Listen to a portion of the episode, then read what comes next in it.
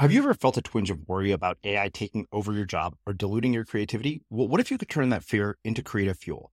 We've just published an amazing new ebook called The Four Keys to Success in an AI World. And this is more than just a guide, it's a deep exploration into the human skills that AI can't touch, the skills that are essential for standing out and thriving, no matter how much technology evolves.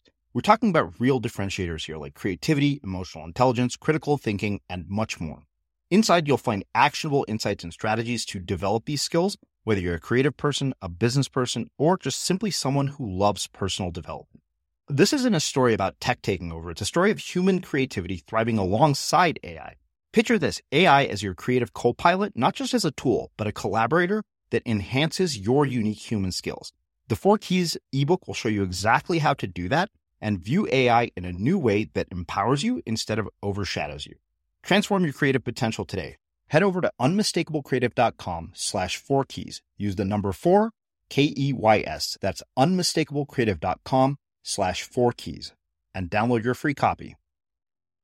I've been cognizant of and awoke to systemic racism all my life. Well, I'm a 60 year old white cisgender straight man who finally realized I do not want to pass from this mortal place without having punched at white supremacy, without taking a knock against patriarchy, without really leaning into a nativist anti-immigrant stance. I cannot go to my grave not having tried. I cannot look my children in the eye if I didn't try. I have a moral responsibility to look at the experience of my fellow human beings through the lens of how can I make it better? How can I make a difference? And I'll be damned if I pass through this life without having tried. That was the lesson. What is my work to do?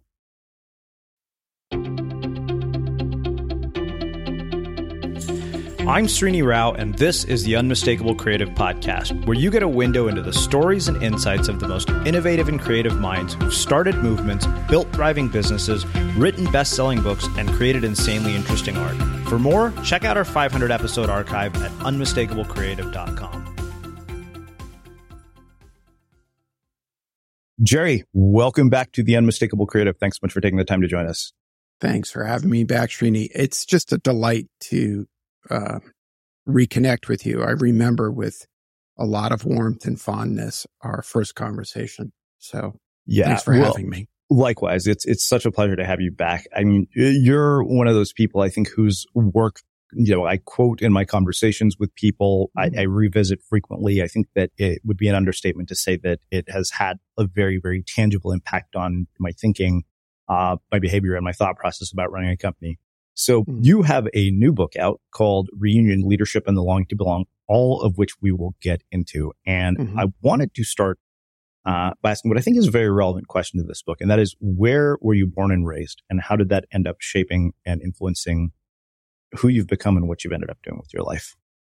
Well, I was born in Brooklyn, New York um, in 1963. So I turned 60 this year and uh, um, lived in a uh, house, 377 East 26th Street between Avenue D and Clarendon Road, for those who know Brooklyn. Um, that was actually owned by my grandfather. And um, we moved uh, and I described this in reunion. We mm. we moved rather sudden suddenly when I was ten years old, and to a different part of Brooklyn, and then I moved again when I was fourteen years old from Brooklyn to Queens. Uh, so I consider myself a an outer borough New Yorker. Well, so let's talk about the move because I very distinctly remember that. Mm. Uh, so you, I think the the place I want to start is like one, give us a sense of what two things were like at the time. One is your sort of perception of truth and media, because I remember when I had Cal Fussman here, I'd asked him about this, having mm. you know grown up in that time frame as well, and uh, you know, being in a position where he literally wrote a letter to the president after the JFK assassination mm. and got a response. Um, and he was saying, you know, the thing that was so fascinating at that time versus media now was that Walter Cronkite was the the one reliable source of truth. Mm. Talk to me about this sort of um, I what was going on in society at the time in terms of race relations as well as as it relates to this whole idea of media and truth. What an interesting question. So, um, I'm a little younger than Cal. Um, I was born a month after JFK was assassinated. But uh, relevant to your question, one of my earliest memories, um, I was about six years old or turning six. I remember uh, 1969 uh, for a couple of things. One, I remember watching uh, the Eagle landing on the moon, the lunar module. But I also remember, um, I think it was 1968. I remember the feelings of both Martin Luther King Jr. and Bobby Kennedy uh, being shot. And um, I was number six of seven kids. Um, I was also acutely aware of uh, in in that kind of terrified little boy way of the world at large. Um, there were a number of teenagers, 17, 18 year olds, who were being drafted to go serve in Vietnam, and some of them were not coming home. Um, my brother, who was of that age, my brother Vito, uh, was um, selected, but uh, had fallen arches or something like that. So he actually never served. But I remember the time, and you specifically ask about race relations. And, you know, the most relevant piece here was that this was a time uh, when in my neighborhood in Brooklyn, uh, mo- uh, transformed from a predominantly white, um, Irish, Italian, uh, maybe German neighborhood to a predominantly Caribbean and Caribbean black neighborhood and, and African American, those with roots in the United States for at least two generations. Um, and I remember the tensions that we saw on the television more than anywhere else. There were race riots in Haiti, in uh, Little Haiti in Miami. There was riots in Newark, New Jersey. There were riots in L.A. Um, and so, long-winded, uh, our experience of the world was limited through a small little 20-inch black and white TV. Walter Cronkite being one of the people who explained the world to us. And what it felt like was that the world was coming apart at its seams and that it was an incredibly dangerous place. Um, and uh, the truth is that it continues to mark me to this day to think of the world in that way. Well, one uh, thing you mentioned is the story of your best friend. Uh, if I remember correctly, his name Mark, was Marcus, and never saw him again. And mm. part of this move was motivated by the changes in your neighborhood, right? Right. So um, I was about 10 or 11 years old. And it was late fall, early winter. And um, Marcus had gone to visit relatives in Alabama. And uh, one night, my father went out for his nightly run uh, to the grocery store to get two six packs of beer. And when he was coming back, he noticed that this older guy uh, was sort of walking down the street kind of drunkenly. He had just come out of a bar when he noticed a group of teenagers jump him and start beating the guy. And my father reacted by running down the street, screaming, yelling, help, help, call the police. And the kids, the teenagers turned on my father and they beat him uh, terribly, broke his leg in three places. He walked with a limp for the rest of his life. And within three or four weeks, uh, we moved to a completely different part of Brooklyn, a predominantly white neighborhood in Brooklyn. And I, uh, never got a chance to say goodbye to my friend Marcus. I never got a chance to say goodbye to the only place that I had known as my home. Um, we took a break over Christmas vacation. I left school and then I came back after Christmas vacation and was in another school. And, uh, I can tell you about going back and visiting. Uh, yeah, please. Which, yeah. So actually, after the manuscript to reunion was done, um, I still had this yearning to return. And uh, this past summer, accompanied by um, two really good friends who actually shot a video of this experience, I went back to Brooklyn. I'd been back to Brooklyn many, many times, and I stayed in Brooklyn. I lived in Brooklyn for many, many years. But I almost purposely, yet unconsciously, stayed away from this part of Flatbush. And um, this summer, uh, I went back to the old neighborhood and I uh, stopped in front of the house that I was born in. And um, it was a an incredibly powerful experience because it had been 50 years since I was there. And the house is in the midst of uh, renovation. It had just recently been sold. And um, as I walked down the street, uh, my friends noted that I seemed like I walked with a swagger. And I laughed because unexpectedly I felt like I was home. Like this is where I belong. And um, you know, I would point out, well, that's where we played stoop ball and that was home base for our stick ball. And this is what we did over here. And this, we... and as I was standing there, one of the things that was incredibly wonderful was the fact that, um, the street was really well tended and that all the homes were really well taken care of and that there were a lot of young trees on the, on the street and planters out front. And as I stood in front of the old house, a man came outside. He was probably a little younger than me, maybe in his fifties, uh, a black man. And I, uh, said, fuck it. I'm not going to get this opportunity again. So I walked up to him. Uh, and to be clear, he walked out of what in my mind is Marcus's house.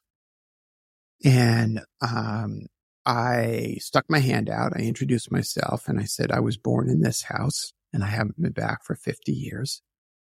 And he sort of gave me this really odd look like, what are you doing here? What is this about? Um, but then as we started talking, um, I noted the planters and how well tended the, the street was. And he had come out to water some, some pots of flowers in front of his house. And I said, you know, I was really pleased. And he pointed across the street at this uh, woman who was going back into her house. And he said, well, if we don't take care of our house, she yells at all of us. And we started to laugh and, uh, we exchanged names and, um, I took a really, uh, lovely selfie with him. And, uh, I told him about, uh, my best friend Marcus and how he grew up in that house it it was a powerful sense of closure. It was a you know I left terrified, and I came back uh, with a sense of completion and a sense of closure um, that is still affecting me because this was only just a few months ago. So one thing with that incident with your dad, particularly like leading to mm-hmm. the kind of injury where he walks around with a limp for the rest of his life, like that could easily have planted the seeds for like lifelong hate mm-hmm. And mm-hmm. lifelong racism. Mm-hmm. Like, why does that happen to some people? And Why didn't it happen to you? So, um, and I, I don't think I gave this detail, but the teenagers were black. Um, I think you're right that it could have developed that um, feeling inside of me. I think that the that there was, and there, you know, like all of us, um, there is some internalized racism that um, it fed.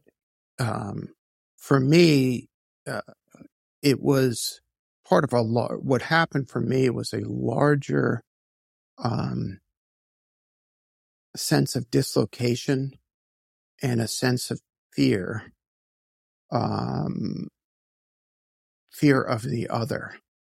And, um, you know, this was at a time, you know, the backdrop of riots and conflict. Um, at, at the time, you know, I moved from a predominantly black neighborhood to a predominantly white neighborhood.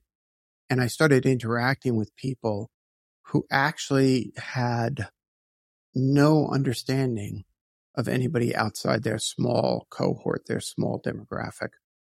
Um, and even at an early age, 12, 13 years old, it became pretty clear to me that this point of view was kind of stupid. That it was, um, you know, that as much as I might, as many of us might be uh, profoundly shaped by systemic racism um, and a systemic fear of the other, um, I think every time that that fear came up, for me, I would um, encounter and remember what I knew to be true, which was um, I had these other relationships that that spanned the constructs in which that were that it felt like it was being forced on me. Um,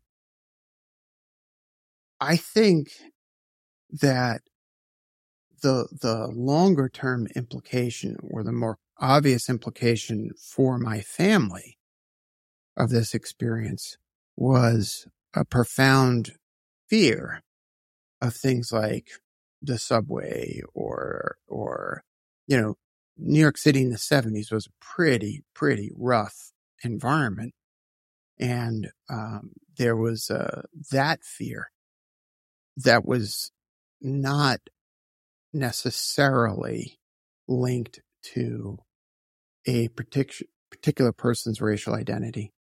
But I want to be clear, like so many people, there's no way that I escaped internalized racism. That still exists.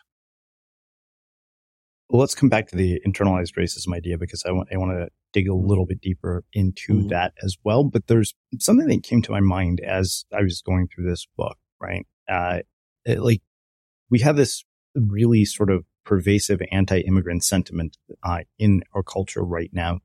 And yep. yet the funny thing is, if we trace the roots back of the people who have that sentiment, they are all descendants of immigrants. Right. So talk to me about that. Well, it's, it's, uh, I spend a lot of time on that. And I want to be clear that I think that there is a, uh, profoundly powerful through line that connects whether it's anti-black, anti-Asian racism, uh, homophobia, transphobia, patriarchy to an anti-immigrant stance. And uh, you're right, Srini. There is this profound conflict um, in the American soul which is uh, uh, to be nativist, despite the fact that um, we are all descendant of, uh, well, well, not all of us, but, but despite the fact that other than the indigenous folks on this land, the Americas as a whole have been populated by the descendants of colonizers and settlers. And there's a, and so we just need to assert that and then realize that there are two myths that shape the American character. And one is uh, the myth of American exceptionalism. And now I want to be clear about that and calling that a myth. I do think that there are things that are exceptional about the American experiment.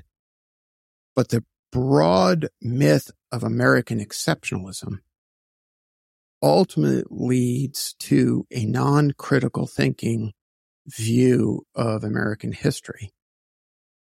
And so that's one myth. And the other myth is the myth of the melting pot, meaning that if the, the myth is if you give up your historical roots and you give up language and you change your name uh, and you assimilate, then uh, regardless of uh, say the color of your skin, you will be accepted into the dominant culture. And it's a myth because it's only true for some folks. And um, those two myths are so important to the psyche of America that uh, we are almost on a on a society wide basis. We will defend those myths and in doing so, we create, we feed this sort of anti-immigrant stance.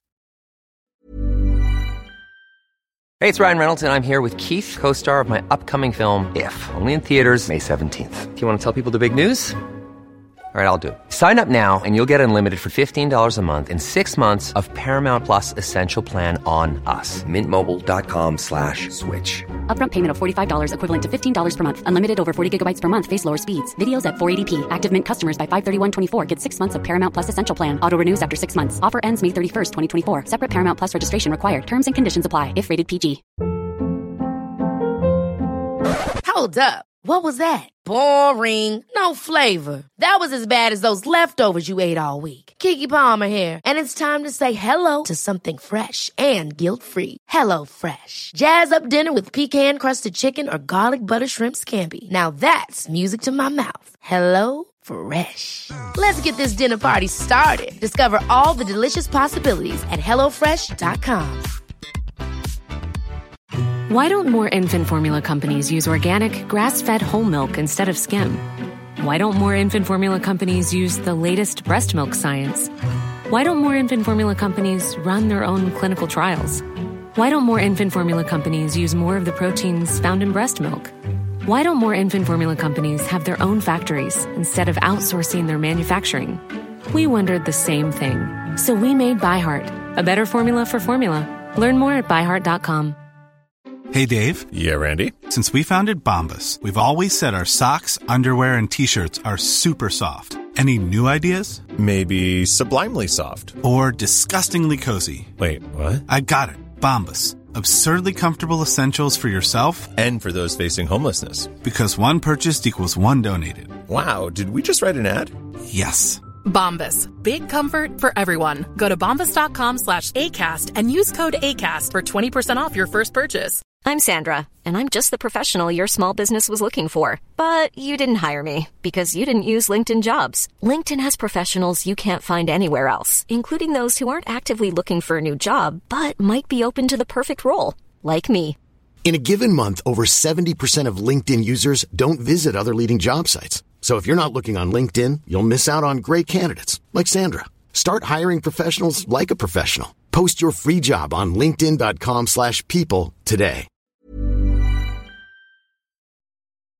As creators, we're always on the move. Whether it's a live podcast event, a pop-up shop, or a workshop, we're constantly interacting with community, and that's where Tap to Pay on iPhone and Stripe comes in. Imagine this you're at a live event, a listener loves your merch, or a participant wants to sign up for your course on the spot. With Tap to Pay on iPhone and Stripe, you can accept their payments right there and then, right from your iPhone, so there's no extra hardware or no delays. Total game changer. It's not just for creators, any business owner can do this. It's about making transactions smoother and much more personal, growing your business in your way. We've been using Stripe for our products and courses for a long time, and now with Tap to Pay on iPhone, you can take your business to the next level too. So visit stripe.com slash tap iPhone to learn more. Remember, folks, with Tap to Pay on iPhone and Stripe, your business is always at your fingertips. Now, I just said a lot of concepts, so I should just back down. Does, am I making sense? Yeah, you make complete sense. Um, there's one thing that caught my attention. You called it the American experiment. So I want to come back to that. But Mm. let's talk about this idea of internalized racism first. Define that for us because my sense is from just hearing you say that, it's kind of like, I think what even I experienced, like the, you know, like I always tell people a joke. It's like, you want to test your Indian parents' racism. Like bring home a black girl or a Muslim girl and we'll see how open minded they are. And it's kind of like, is that, cause I feel like that's sort of an internalized racism. Like we just kind of, like Yeah. we're like, okay, all of us know that that would be the, the one The breaking test point. Right. that might potentially be that they'll, they, they, they'll say they're okay with it, especially now with me being 45 and single still. They're like, we don't give a damn. We just want you to meet someone. right. Um, but like that always has struck me as like, what would that be like? And, you know, my friend Damon Brown actually, uh, who is African American, he's married to an Indian woman and I'd asked him about this. And I was like, wow, you guys must have the best food at your wedding. He was like, oh yeah, we had soul Indian food together. I was like, that sounds amazing and a heart attack waiting to happen. well, and, and so let's be, let, let, let, let's expand our language a little bit because the kind of prejudice say that you're, and I'm imagining, are your parents Hindu? Yeah. Okay. So the, the kind of prejudice that we're talking about here, um, I would put under the rubric of systemic othering more Mhm. than I might use the construct of race to talk about, say, your parents' reaction if you brought home a Muslim woman. Yeah. And so what we're talking about is the relationship between Hindus and Muslims. And let's also reference the Sikhs and let's reference all the other religions that make up the, the land that used to be known as India, that perhaps is inclusive of Pakistan or Bangladesh, right? You've got this extraordinary experience. You also have a caste system, Mm-hmm. right? Um, and so there's this, um, I mean, you tell me how dominant is it? How, how, how familiar is it that say an older generation might, um, categorize people? Let's just use that term. Categorize Sure. groups of people. Yeah, I think that that's fair because I'll, I'll give you an example. Uh, obviously, caste is one of those things that nobody ever explicitly talks about. But my cousin in there was telling me that the only kids around when he was growing up, because he was this really like hardworking kid, and my grandmother was crazy and a tyrant in terms of Mm. making him work hard, were the servants' kids. Mm, And he would go out and play with them, and she would get really upset Mm. that he Mm. was playing with those kids mm, because she thought those kids were headed nowhere. Mm. Like, and, and he said, how the hell would I know that? He's like, I was a kid. Like all I Mhm. knew was that there were other kids to play with. mm, mm, I mean, that seems like a, a sort of categorization example to me. I, I, I think, I think it is. I mean, we don't know for sure what was in your grandmother's uh, mindset, but, um, and, and I'm not going to attempt to, um, Let me give you one on other caste. backdrop. Go ahead. Yeah. Yeah. One other backdrop to that is we're Brahmins, right? Okay. And that, that obviously like, it's kind of like, oh, we're from an educated caste. Funny enough, like it's not even our caste that is like the people who have the most money in India. In fact, the irony of India today is a lot of the people who are like billionaires many times over came from like almost nothing. Right. Right. Um, and so I'm imagining, and you tell me if this is true, I'm imagining that there's a re-examination of the implicit caste structure where in many cases the caste structure may be going away. But, you know, you and I are old enough to remember the riots when, um, I, how old were you when, when Indira Gandhi's guards murdered her? Right. What year was it? You have to tell me. Probably the 1970s. Okay. Right. So I was born in 78. Okay. So it was just before you. Yeah. Um, because that set off riots in which, uh, thousands of Sikh, uh, uh, uh, worshippers were murdered. Um, uh, and so, you know, the, the, you, you asked about current anti-immigrant feeling in the United States. And I'm going to put it back into this notion. And then you connected it to internalized racism. What we're talking about right now, where, where uh, racial awareness, structural, uh, dominance, a caste like belief system are all examples of that internalized, uh, what I would refer to as an internalized racism, or more broadly speaking, an internalized or systemic othering, to use the term from John A. Powell. It's making someone else other than my tribe. It's a kind of tribalism. Yeah, I, I, don't know if you've read it. Uh, guessing just based on this conversation, you probably have is uh, Elizabeth Wilkerson's book Caste. Yes, which basically, you know, like outlines the fact that there's almost an invisible caste system in America. That's right. That's right. It it it it, it you know the, the the takeaway that I took from doing the research for this book and writing this book was that um, that the paradigm that uh, can manifest in, say, anti-black racism is in fact part of a much broader paradigm in which dominant groups seek to maintain that structure of dominance over the less dominant group, whether it's men uh, through patriarchal systems over women, or it's, uh, say, Christian nationalists over, say, uh, those of the Jewish faith. There's this, there's this, um, propensity in the human experience to place people in castes, uh, to use the term more broadly, and then to support oneself in that view of oneself as better than, as than, and in its worst expression, the subcaste becomes inhuman and therefore it's justified to treat them in any way you'd like to. Well, let's specifically get into the book. You mm. open by saying, despite the COVID risks, many took the streets to protest.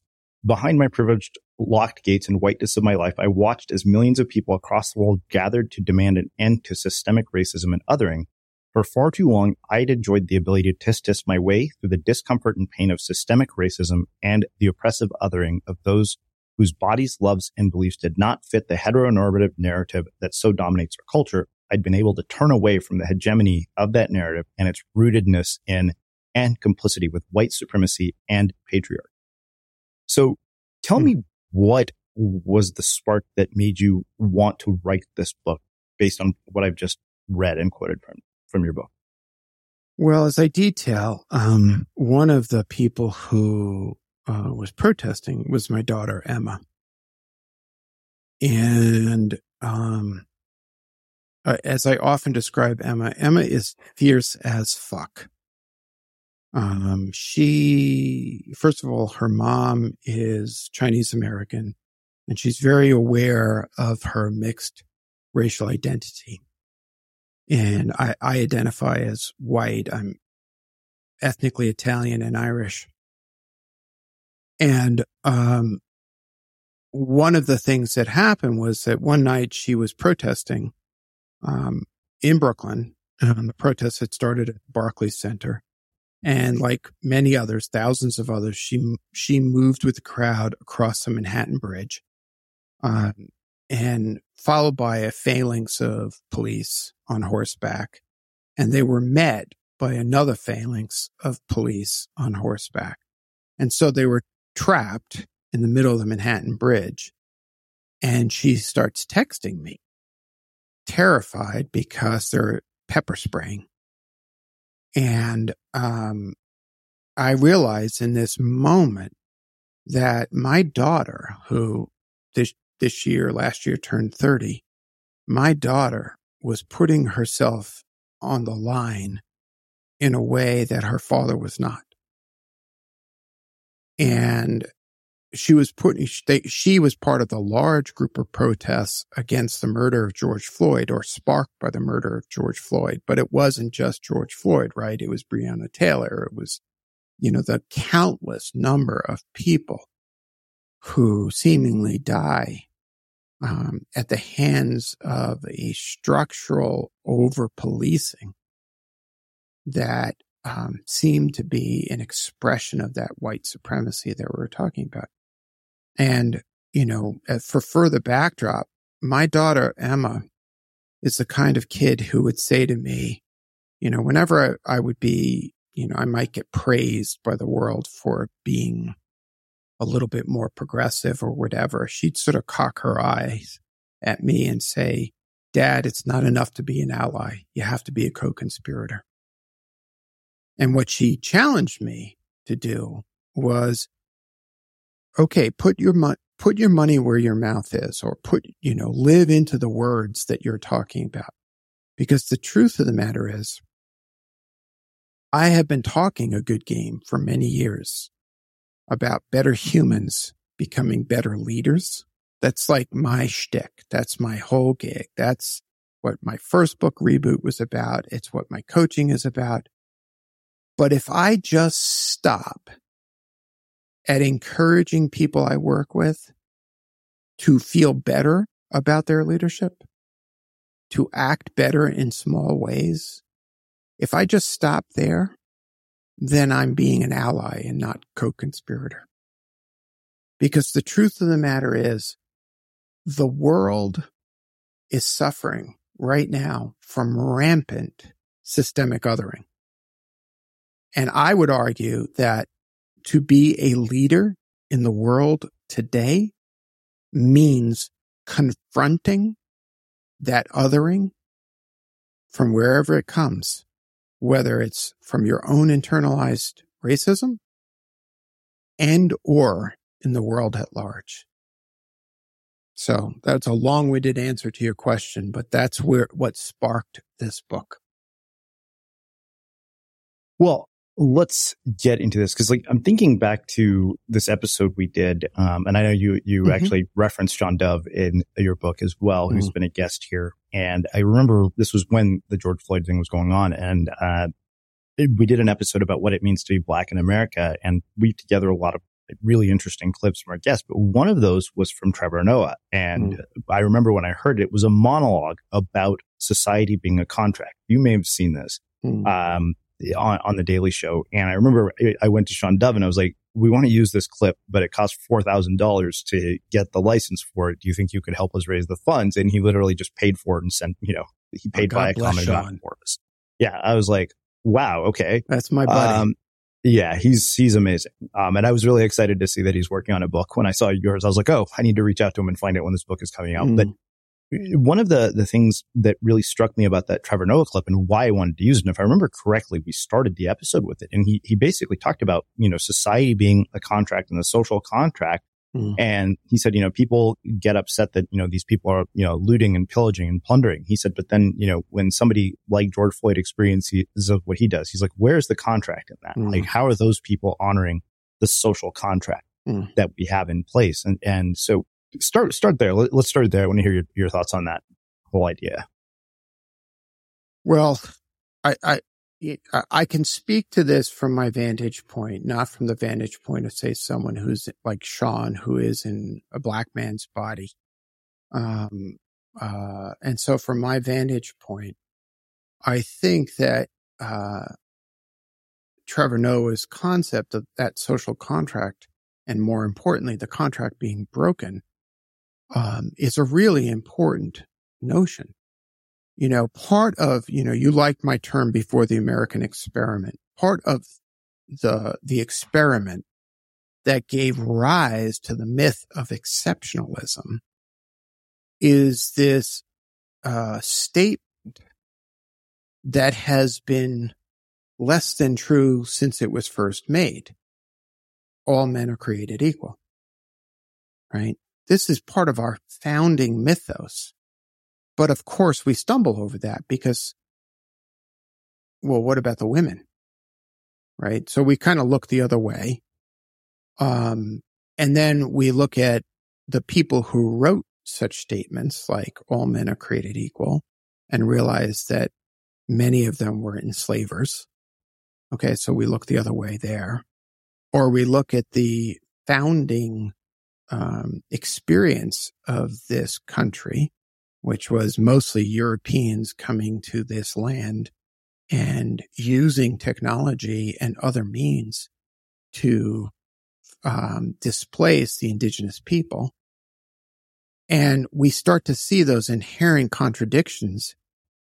And yet there is something profoundly appealing about that, that contract, isn't it? I mean, it's, you know, it's, it's what drove, certainly it's what drove my immigrant ancestors to these shores was the promise of that contract, which is all men are created equal, that opportunity was available for all, that life, liberty, and the pursuit of happiness were prized above all else. Those are really powerful words. And when we fail to acknowledge that we break the contract every fucking day, we actually do a disservice to the power of those words.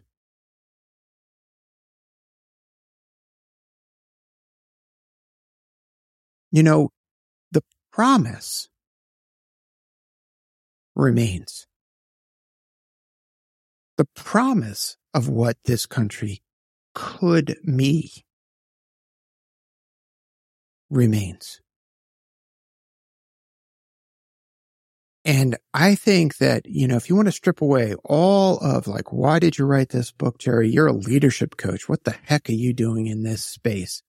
Well, I'm a 60 year old white cisgender straight man who finally realized, you know, look, I've been cognizant of and awoke to systemic racism all my life.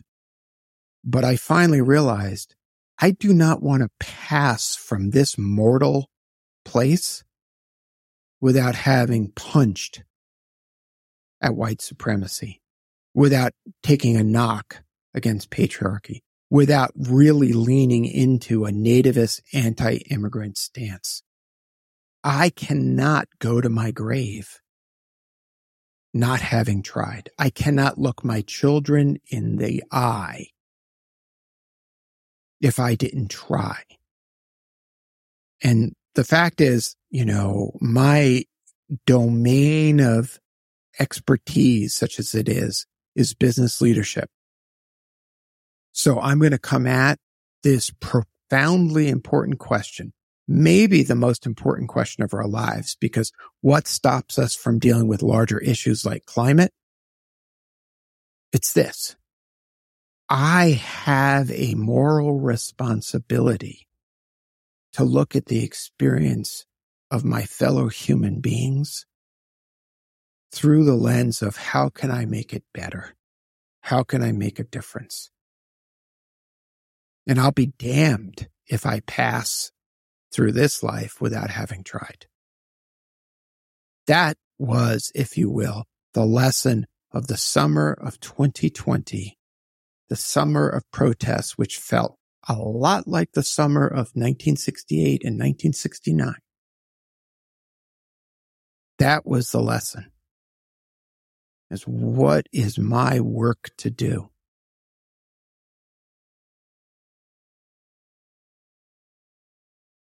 Wouldn't you say that we all have that same moral obligation? Yes.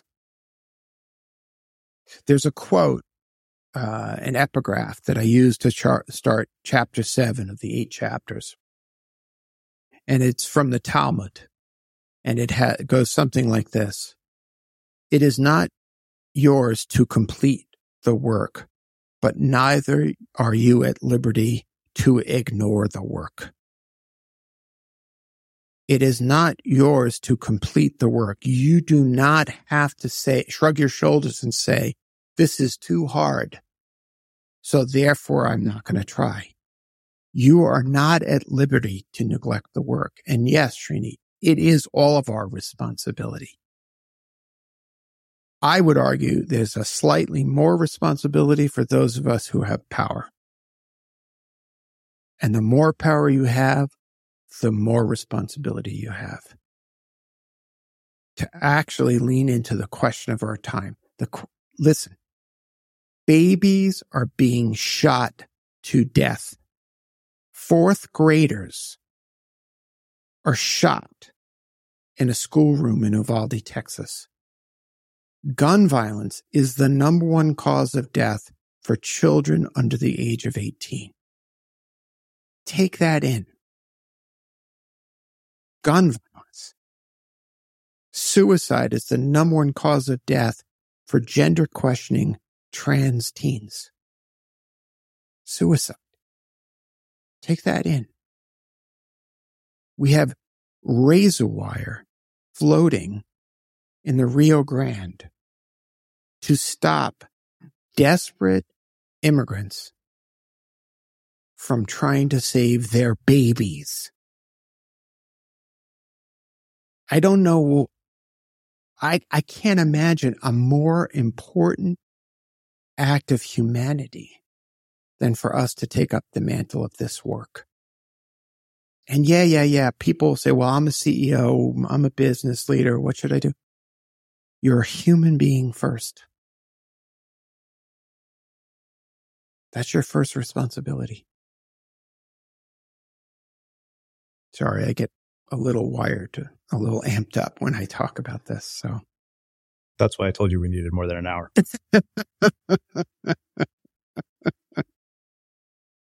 so one of the things that you say in the book is it's time we recognize how our traditional definitions of leadership maintain systemic oppression and othering. It's time for a new definition of leadership in which inclusivity and equity are the center of our, of our actions as leaders so that belonging may flourish. And before we hit record, I told you that I thought that this was literally a radical restructuring of the entire note uh, of society at large. And you said, well, I think it's, uh, you know, leadership, but I, I would you to push back against that and say, I think it's far bigger than that. Mm. Well, maybe it is far bigger than that. You know, maybe it is. Um, but sometimes, Srini, I think what happens is if we, if we see the enormity of the task we shrug our shoulders and give up. And so, um, for whatever reason, as a business person, I have been trained to look at points of leverage. And if we start with redefining what does it mean to be a successful leader, we will affect a profound change we will affect a systemic change. And so I like to focus on points of leverage. That's how you move the world. Right. So in, in this case, we judge leadership, especially in business, by the accumulation, maintenance, or um, uh, increase in wealth. You know, you can take all the complex metrics around OKRs and KPIs and stock valuation and this, and I'm stupidly familiar with all of those things. Okay. But in the end, what are we really re- measuring people by? We're measuring people by um, did they make someone richer? Themselves, shareholders, whatever. Okay. I get that that's an important lever. But the problem is that we limit our point of view to just that accumulation or increase in wealth. We don't actually do the moral thing and say, well, how did you increase that wealth? And, you know, to be somewhat facetious and tongue in cheek about it, I can, I can create a fentanyl lab in the United States and sell fentanyl laced opioids throughout the United States and make a ton of money. That's immoral, right? We already draw these lines. There are things that are acceptable and things that are not acceptable to us individually. What those things are varies from person to person. But for the most part, we limit our work to things that we would define as legal. Okay. For the most part. Since we're already applying a moral structure, why not expand that moral structure? Why not say that part of the business of a successful business is to create more leaders? That part of a business that is a successful business is to create a greater sense of inclusivity so that all people who encounter that business, either as customers or employees, have a greater sense of belonging. Now, I know that's quixotic. I know that that's pie in the sky, or as you point out, maybe results in a changed society. But what are we on this planet to do if not to make the society better? And again, how am I going to, how are you going to look your nephew in the eye when he grows up and starts to realize the way the world is wired? How are you going to look him in the eye and say, well, I was too busy fill in the blank to actually do the work that's before me?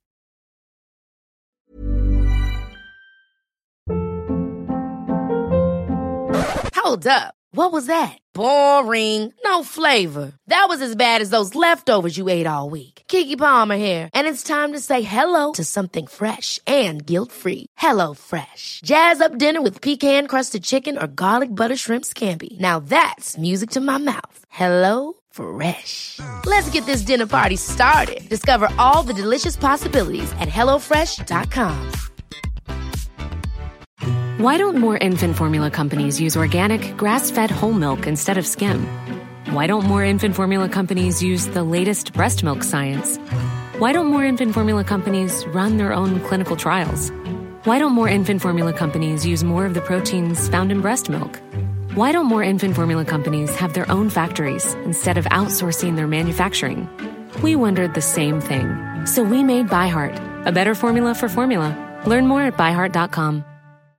One size fits all seems like a good idea for clothes until you try them on. Same goes for healthcare. That's why United Healthcare offers flexible, budget friendly coverage for medical, vision, dental, and more. Learn more at uh1.com.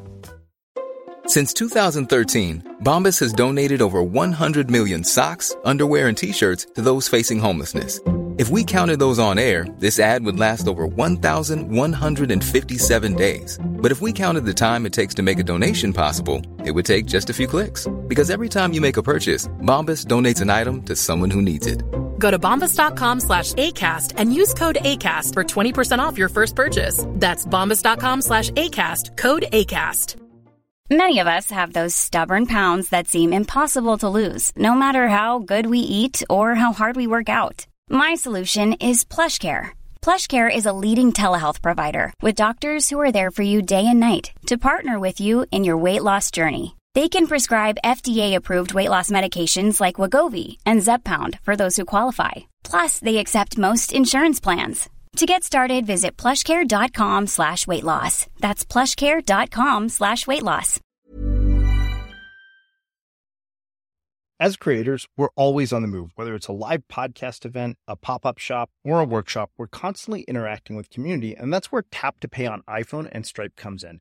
Imagine this you're at a live event, a listener loves your merch, or a participant wants to sign up for your course on the spot. With Tap to Pay on iPhone and Stripe, you can accept their payments right there and then, right from your iPhone, so there's no extra hardware or no delays. Total game changer. It's not just for creators, any business owner can do this. It's about making transactions smoother and much more personal, growing your business in your way. We've been using Stripe for our products and courses for a long time, and now with Tap to Pay on iPhone, you can take your business to the next level too. So visit stripe.com slash tap iPhone to learn more. Remember, folks, with Tap to Pay on iPhone and Stripe, your business is always at your fingertips. Sorry to make it so personal, but you see the point I'm making. So you said that the people who have power or are in power have probably a greater, more obligation than almost anybody mm. to do this work or more so. One, let's define power here in mm. this context, because like as I'm having this conversation with you, I'm thinking about Silicon Valley CEOs like Travis at Uber and mm. some of the behavior that we've seen uh, uh, in which it seems that people in positions of power are abusing and exploiting their power for the accumulation of wealth. Yeah. So, uh, well, I think, I think you ask a really important question. So let's, let's define various forms of power. Um, and, and by the way, there's a fantastic book on this called The Right Use of Power. It's, uh, I'm blanking on, uh, the author's name, but she is quite compelling. But if we take a step back and we talk about, um, power that is projected onto us by dint of our identity or, you know, in my case, my body, so there's very little that I do that, that th- there's very little that I have done to warrant the power that I can uh, wield. So there's that kind of power. But I think what we're really focused on right now is the power that comes from role. And the role is uh, being a person in business leadership. And, you know, implicitly you talk about sort of those who wield that power with toxic consequences. Um, in some ways, my first book speaks as much to that as the second book. But in the second book, in Reunion, I speak about the fact that um, so many of our leaders, business leaders, political leaders, lack the moral guidance of elders. Um, the, the kind of people who would box your ears and say, sit up straight, wear clean underwear, be nice to people, right? There's this like, th- th- this gap that happens. And I think that some of the business leaders in particular in Silicon Valley, or more specifically in the sort of technology sector, have uh, have that lack. Um, but I think that there's a corollary challenge, which is that there's a mythological understanding or a misunderstanding of perhaps libertarianism or even more broadly meritocracy. Um, there is such a profound belief in uh, say meritocracy that uh, it causes a a rejection of any effort to balance the scales to create equity. Um, and there's a whole psychological reason why that that's going on. There's a belief system that, um, uh, I have what I have merely and only because of my own efforts, not because I might have been advantaged because of the caste I have come from or because of the gender with which I identify or because of the way I have been racialized. Uh, for us to acknowledge the fact that those experiences created certain advantages somehow gets internalized as a diminution of my own accomplishments. And that's so unbearable that any effort to create fair and equity, fairness and equity within an organization gets tossed out the window. So again, I just said a lot in response. Did that address? Yeah. Yeah. Well, so let's talk about the the process of doing this because you allude a lot to understanding what our ancestors went through. But speaking of accomplishment, there's something that stood out to me. You mm. said that for years, my life was marked by the persistent sense that I was nothing. For example, if I wasn't doing something, accomplishing something, mm. and that the clear sign of my worthiness was what I had accumulated more than say how my family felt.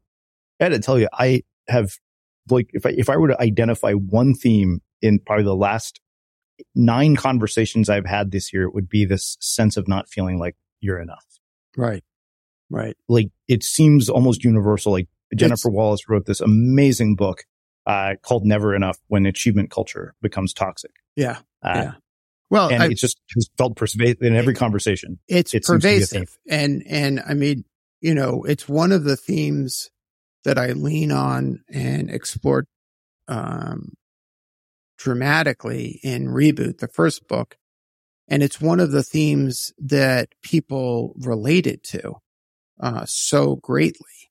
Um, as a result, people feeling their, that their own stories were being described in, in Reboot.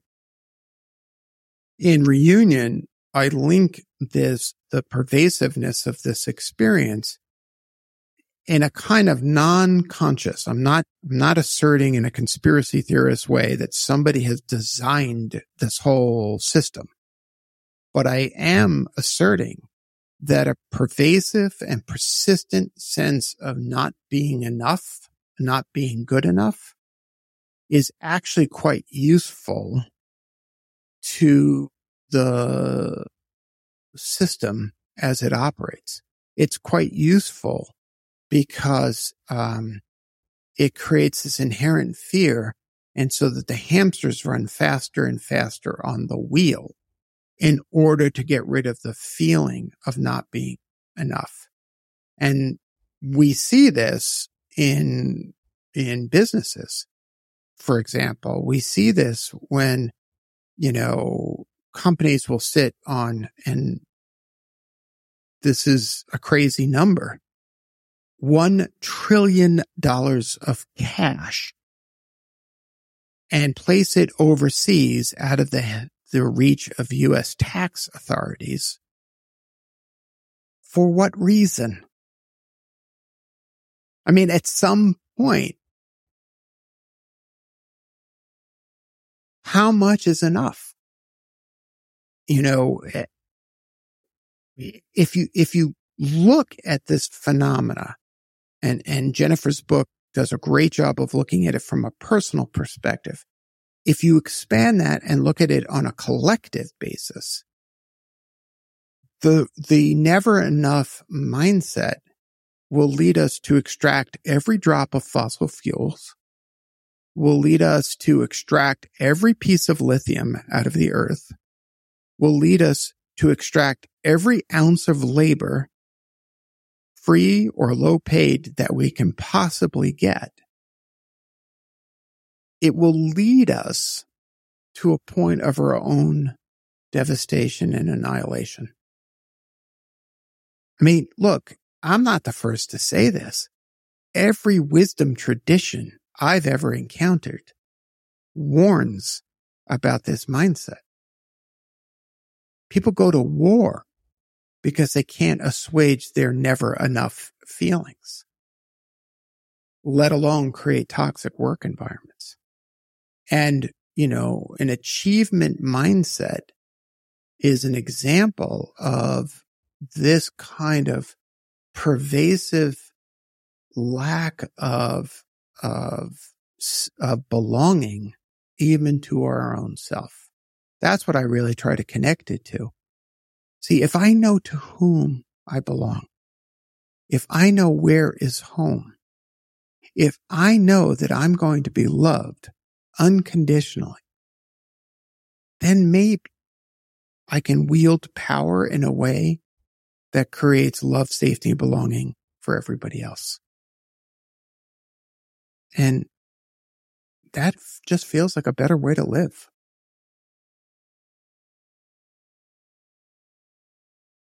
Well, let's talk about the role of ancestors hmm. because you say that to complete the process to grow fully into the adult we were born to be, we must also be free of what happened to our ancestors. As hard as it is to release ourselves from the travails of childhood, it's often harder to let go of what happened to those who came before us. This is what it takes to become the ancestors our descendants deserve. We must each see fully see our ancestors. This is the foundation we must unearth and sometimes rebuild to become the person, the adult we were meant to be.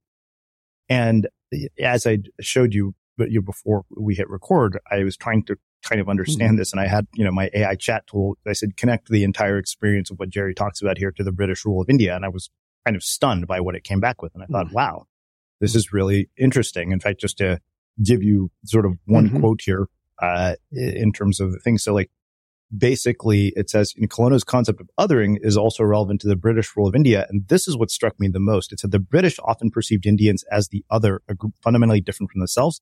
This perspective allowed them to justify their actions, including the exploitation and oppression of the Indian people. This othering created a deep divide, disrupting the sense of belonging and unity. Yeah. So take me back to the question again. Well, what is the role of, of this, as far as our own process of reunion, talk to me about mm. what we need to be doing in terms of understanding our ancestors. Cause to me, like I said, that was just a surface level answer to. Well, maybe the best way to explain it is to ask what happened to you. What happened to you, Srini, when the connection to British rule in India became so clearly identified? What happened for you? What did you see? Well, so let's keep in mind that, you know, my parents were out of India by the time I was born. Uh, even though I was born there, I never lived there. But your parents but, were born in India? Yeah. Yeah. So they saw it. And my dad has told me stories about this. He said, he's always said, he's like, India was one of the richest countries in the world mm-hmm. prior to British rule. And he said they came in and they pretty much took everything. Mm. And there are two things that I, I think about. I remember one of the things that was uh, a paradox that I had to finally resolve. Like for the longest time, I had thought, especially given the nature of the work that I do, that kind of just goes against the traditional Indian grain of doctor, lawyer, hmm. engineer, mm. whatever, that my parents' advice to choose and pursue stable careers was incredible, was misguided and narrow minded. Mm.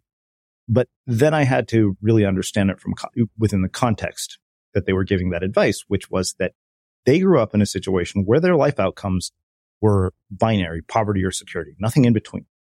It isn't the India that you see today where some kid comes out of a slum. Like you had no upward mobility if you didn't get educated and you didn't have a stable life.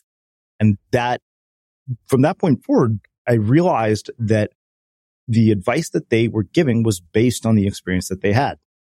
And what was that experience? That for them, it was very clear that it was either poverty or security. There was nothing in between. And what happened to their parents? That I don't know a great detail about, but chances are they were probably at the, at the time when their parents were young, probably that was when the British ruled India. Right. So because partition only happened, what, in 1949? I believe so. Yeah. Right. And the partition happened partially, uh, after the British withdrew, after the, the World War II. Right. And so what you're talking about is the consequences of millennia of or, or centuries of colonialism. Right. Um, still reverberating, if you will, through the experience of you maybe even down into your nephew. And, uh, the, what, what, what you did prior to reading the book and what you've done after reading the book and using this concept, this tool to sort of connect these concepts is exactly what I suggest you do in the reunion process. It, uh, the, the, the, there are myths that we tell about our ancestors. And more often than not, the myths are rooted around their resilience. let me tell you, we came from nothing and we're here. Now, like a lot of myths, there's a truth there. Your family survived. But I think what's happening for you is that you're starting to unpack a deeper truth, the, a more substantive truth. And I would argue if we were, if I were coaching you, I might argue that there's a bit of homework you have to do, which is to go back and understand the experience of your grandparents and maybe even your great grandparents. Because their emotional experience is embedded in your parents' pressure on you to move towards something that would create security. Because the fear of poverty was so powerful. And I'll connect it back to what we were talking about before. It is possible that it's not just a fear of poverty, but it's possible it's also a fear of a loss of status. Right? Because, because your family is Brahmin, your parents and grandparents and great grandparents, we believe, were probably Brahmin, which means that not only did they fear l- losing financially, or being subjected to the impacts of colonialism. But they may have also lo- feared losing that status and the privilege that came with that status, which may have been the only privilege that kept them alive. Well, let's dive deeper into this idea of status, Mm. uh, because I think it, it's wildly important. And it's funny you say that because it, it, if I look back at, like, if I look at my uh, family, Mhm. my mom's brothers were all professors. One was the dean of a university. The laziest of them all got a PhD in civil engineering, Mhm. became a civil engineer for the government. He's considered the fa- failure because he didn't finish the PhD. Um, and I, I remember writing this to my nephew in this, this life advice book I was giving him. I said, you know, one of the blessings and curses of the family that you're born into is that the achievement level is insanely high. Like you are surrounded by parents. Like my sister was, you know, the chief anesthesiology resident at Yale. My brother-in-law, you know, went to Stanford, then Harvard, then worked at the White House. Mm. And I told him, I said, there are times you may feel like you're going to be living in these shadows or that you have these impossible shoes to fill. And, you know, another sort of anecdote, and I'm not sure exactly how it relates, but I remember, uh, you know, when somebody tweeted, uh, it was, it was an Indian person and showed 50 CEOs of Oh, some yeah. of the top companies in America, all Indians. And I, I honestly think for a lot of us, that was a moment of, of pride. And I remember I s- screenshotted that and sent it to my cousin. I was like, this is going to be you someday. Yeah. Yeah. You know, and that's status. And status is really, it's very, very like explicitly valued, uh, in our culture. Yeah. So, so there's a positive aspect to that because it creates a sense of role models. Uh, Mhm. I have a number of clients who sent me the same screenshot because they identify as Indian and they felt enormous amount of pride in that.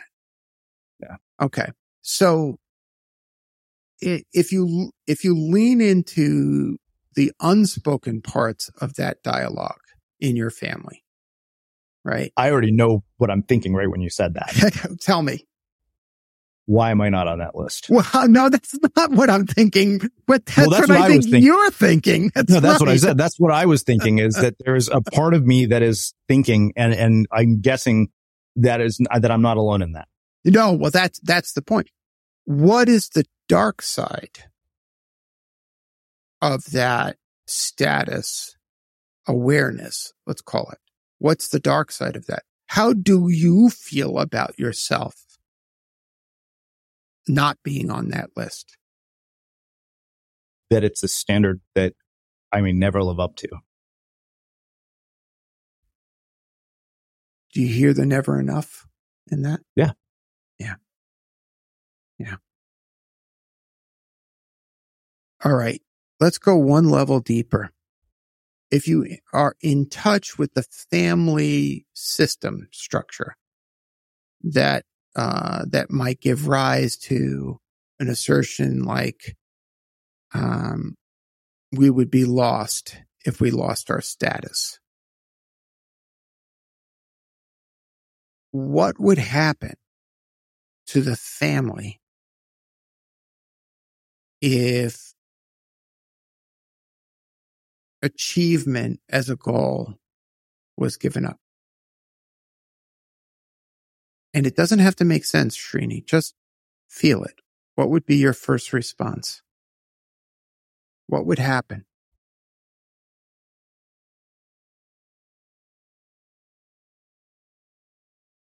Well, I think that for me, it would bring like this just sort of sense of relief and almost lightness and joy that, hey, we're enough as it is, like without any of this, like we're accepted as opposed to, you know, sort of being outcast. Like I'll tell you, like you may have seen my ridiculous reality TV exp- uh, appearance on Indian matchmaking and somebody asked uh, when I asked the cast, uh, the casting director was like, why do you guys want to talk to me? They're like, ah, we need somebody different. We got a lot of doctors, lawyers and engineers.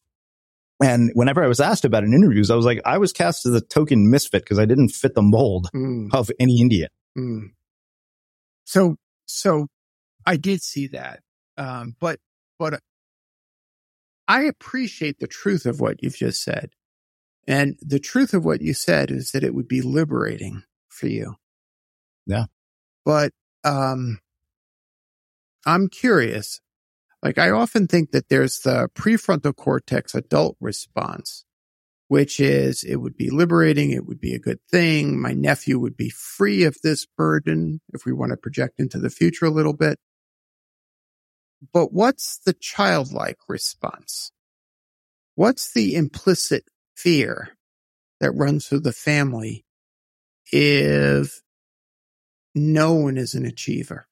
What's going to happen to the family? Don't worry about it being true. Just, I'm just curious about what the, what the belief system is. That's, that's a tough one because like I'm, it's one of those things I'm just like, wow, what would happen? Yeah. Uh, all that mean, I don't, I, you know, like I have to sort of imagine possibilities. Mm. Uh, as far as negatives, I'm kind of like, okay, you know, are we all just going to become, is that basically a permission slip for people like my nephew to become deadbeats, Mm. which is not what we want either. hmm See, I like the way you're leaning into that because you're using your, your empathetic imagination to imagine. I don't believe that this is a belief system you hold consciously. I think that you're, you lean towards the liberation of not being doctor, lawyer, engineer, right? But, um, but that fear that may have been handed down to you is that people are going to waste whatever opportunity they've been given and they're going to end up being, I don't know, ne'er-do-wells, dilettantes, someone who is just self-indulgent and lazy. Does that resonate? Yeah, it does. So the, the, the unspoken fear here is, uh, you know, you've got a career as a podcaster. You've got a career as a creative. You've got a career that's atypical, as the casting director said, for an Indian man. And the unspoken, undiscussed fear is that you're not going to amount to anything. And then the whole system starts to fall apart. And I would warrant you're not the first in your family to carry that belief system.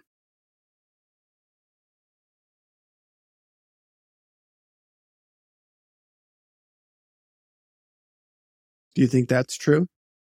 Well, it's just, as you said that, I'm trying to think about my dad Yep. leaving India as a young immigrant. He actually left before I was born uh, because he had to start his PhD in Australia.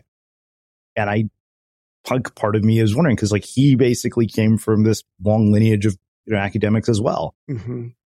Uh, all who are like professors and, uh, you know, like scholars. And there's part of me that is thinking in my mind, it's like, wow, I would never have imagined that he would be feeling that as well. How could he not?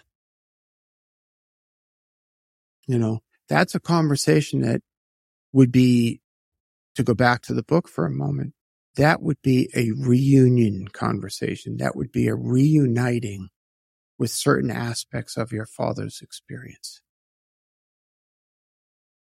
What choice, what drove his choice to go to Australia to get the PhD? What drove his choice to come to the United States after Australia? What were the, the messages he heard as a kid that got internalized? See, I think you're right to sort of lean into this question of never enough. One of the powerful things about never enough, especially in cultures of uh, uh, where colonization is a phenomena is that it ensures the survival of the descendants because they will always strive and will always find a way to survive. But the consequence is the inability to relax into a sense of persistent belonging. I'm okay just as I am. I'm okay. And I will work hard because it's fun or because it's creative. It's, I'm not working hard be, out of anxiety, out of a fear.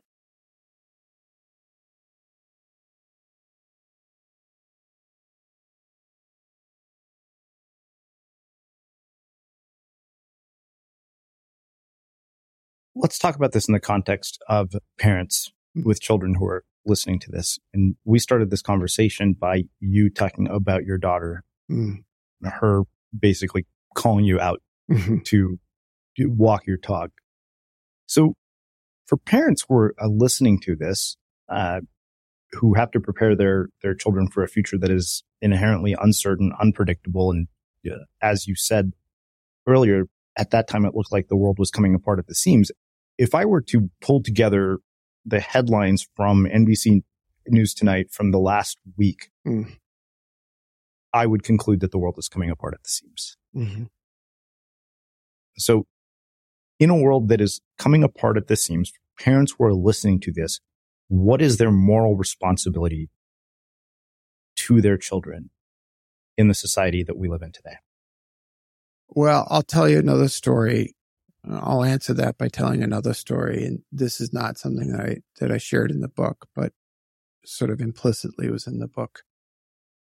Um, many years ago, my daughter Emma, uh, Emma teaches at a, uh, charter school in Nashville.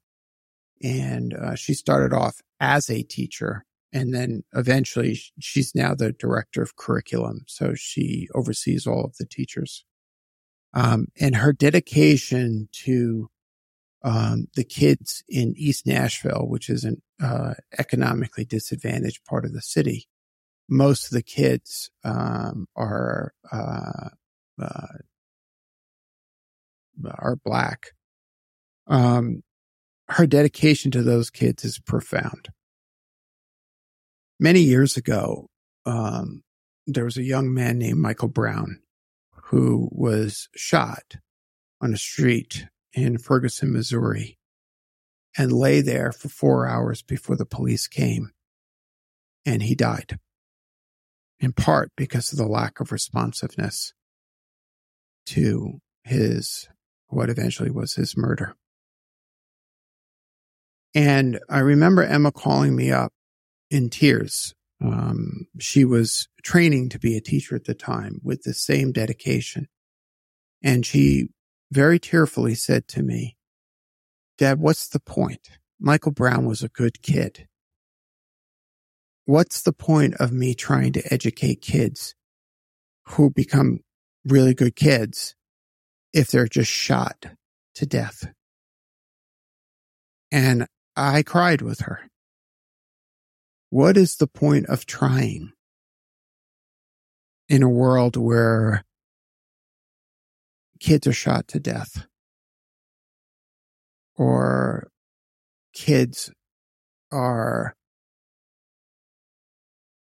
denied entry into the United States that might give them safety and security or gender affirming care is denied in their state because of a lack of understanding about the complexities of misgendering. And I said to her, I quoted my friend Parker Palmer, who speaks about a phenomenon called the tragic gap. And like the rabbi who wrote in the Talmud, Parker says that we're all asked to live in the tragic gap. And the gap is between the world that could be and the world as it is. And he makes the point that if we give over to the world as it is, and this is the lesson for the parents, if we give over to the world as it is, we condemn ourselves and our children to a kind of corrosive cynicism. Fuck it. I'll just grab all the toys I can get and I'll just take care of myself. But if we also live only for the world as it could be, we condemn ourselves to what he calls irrelevant idealism. And so the task of each of us as adults and each of us as a parent, each of us as a business leader, as a political leader, is to stand in the middle of that gap.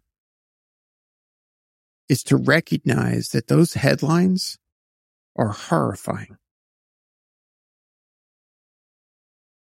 But if I give up because those headlines are horrifying, then I am not the ancestor my descendant deserves. But if I live in this airy fairy world of like a changed society and everybody's kumbaya getting along, then I'm out of the action. I'm not actually taking part in creating the world that I know I want to see. So the task for me, the task for you as an uncle, the task for parents, the task for elders is to stand right in that really, really difficult place between the world as it is and the world as it could be and do our best. That's it. It's as simple as that and it's as hard as that.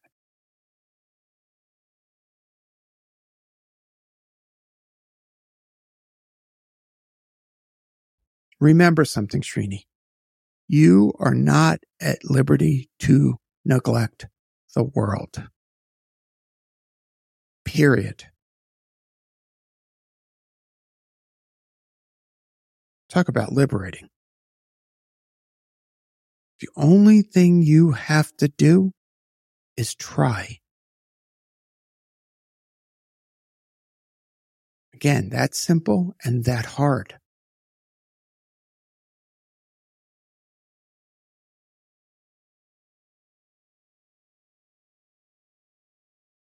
Let's talk about this in one final context, mm. which is politics and leadership. You say that we live in an era when politicians and others in power accuse the other side of being agents of a nefarious other. We live in a time when those seeking to gain and hold power call for secession, separation, and disunity, wielding systemic othering as a political weapon. Morality demands that we ask who benefits from separation, disunity, and its attendant violence morality demands that we inquire about complicity, benefits, and our willingness to take a stand. To those who hold less power than we do, we're asking us to account for our lack of action. Pretty Given good, that pretty good are, sentence, huh?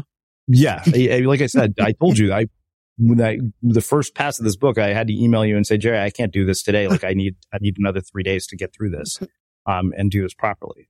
Uh, but we have an election coming up. Mm-hmm. This is a bizarre question or bizarre way to frame it. But let's say that somebody said, you know what, Jerry, we think we want to take you out of your role uh, as a leadership coach for business leaders, and we want you to advise the next presidential candidate um, as a campaign advisor. Mm. talk to me about how this would play a role in that. Well, uh, I don't have to imagine too far. Um, the Elie Wiesel gives us the answer, right? The great philosopher and uh, sociologist, commentator on the world, especially as it relates to a world covered by night, right? Um, the world of a post Holocaust world. He says neutrality always favors the oppressor. And I would, you know, if I was working with a, uh, someone who is seeking political power, the first thing I would ask them to do is to consider what parts of their character structure is driving them.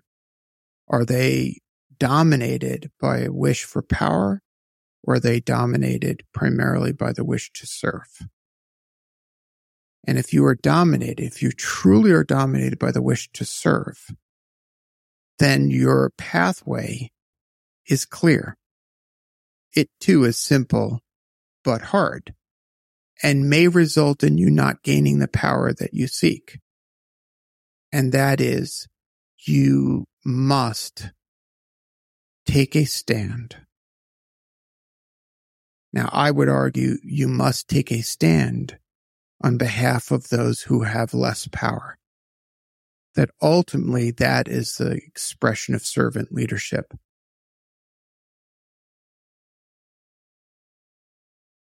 The challenge is that doesn't benefit many of the more nefarious powers that be. That doesn't benefit the status quo. It doesn't benefit those who seek more than anything else to see a reduction in their taxes, even if it means babies get shot, even if it means a mother carrying a baby across the Rio Grande gets cut on razor wire. Even if it means a turban man coming home from a temple is shot to death because the shooter can't recognize the difference between a terrorist and a Sikh faithful. It, it, the advice I guess I would give them is lean into your empathy, lean into compassion, call into question your desire to lead, to, to wield power. Surround yourself with people who will check your ego and make sure that you're operating from the better angels of your nature and not the lesser angels. I don't know. It sounds like it's hard, but simple. The phrase repeated many times mm. in this conversation. Morality to me seems simple, but hard. And I, I think that that's our task is to, is to move towards the moral stance. Let's wrap this up with one more area. One of the things that also caught my attention is that you say live long enough with the construct of less than, live long enough with your back against a wall and a knee or foot on your neck, and that construct becomes your reality. Hmm. Substitute the words seller, colonizer, or even members of a master race, a better class, a more deserving caste, and you can see how much constructs, constructs feed the power dynamics that pass for organization structures and community hierarchies. And as I had mentioned to you earlier, I thought this was about far more than leadership. I thought what you're proposing here is a radical restructuring of society as a whole. And the question is,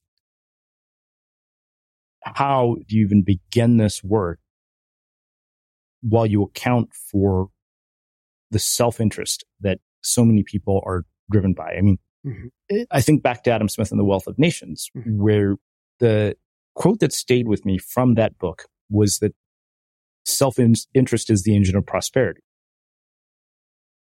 To a degree, Mm-hmm.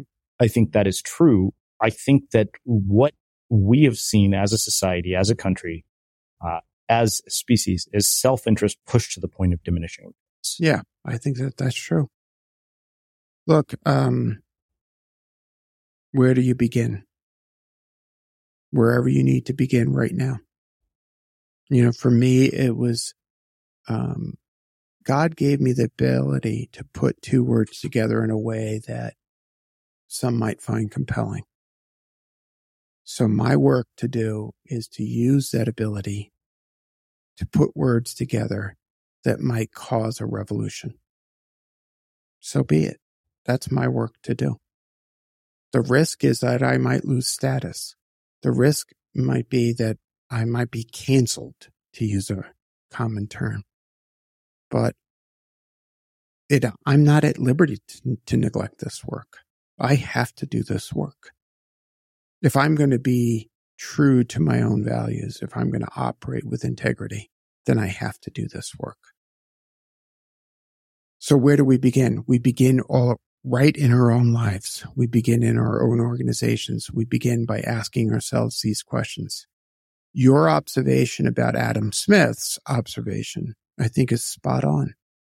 We are at a point where self-interest as a motivation is at a point of diminishing returns. It has led us here.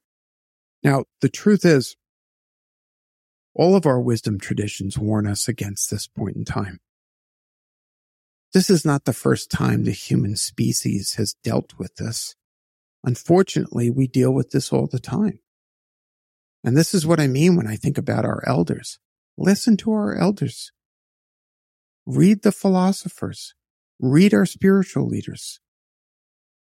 They, they have prepared us for this. This is our moment. This is our moment to contribute mindfully to the world that can be. And we will fail. So what? Do it anyway. That's what your nephew is wanting you to do. What are you going to say to him 20 years from now? It was too uncomfortable. I wasn't sure of success. I was afraid of the loss of my achievement and status. What, what, what will I say to my grandchildren? Anything less than I tried my best. I, I, that, that doesn't, I can't sleep at night. So I will try my best.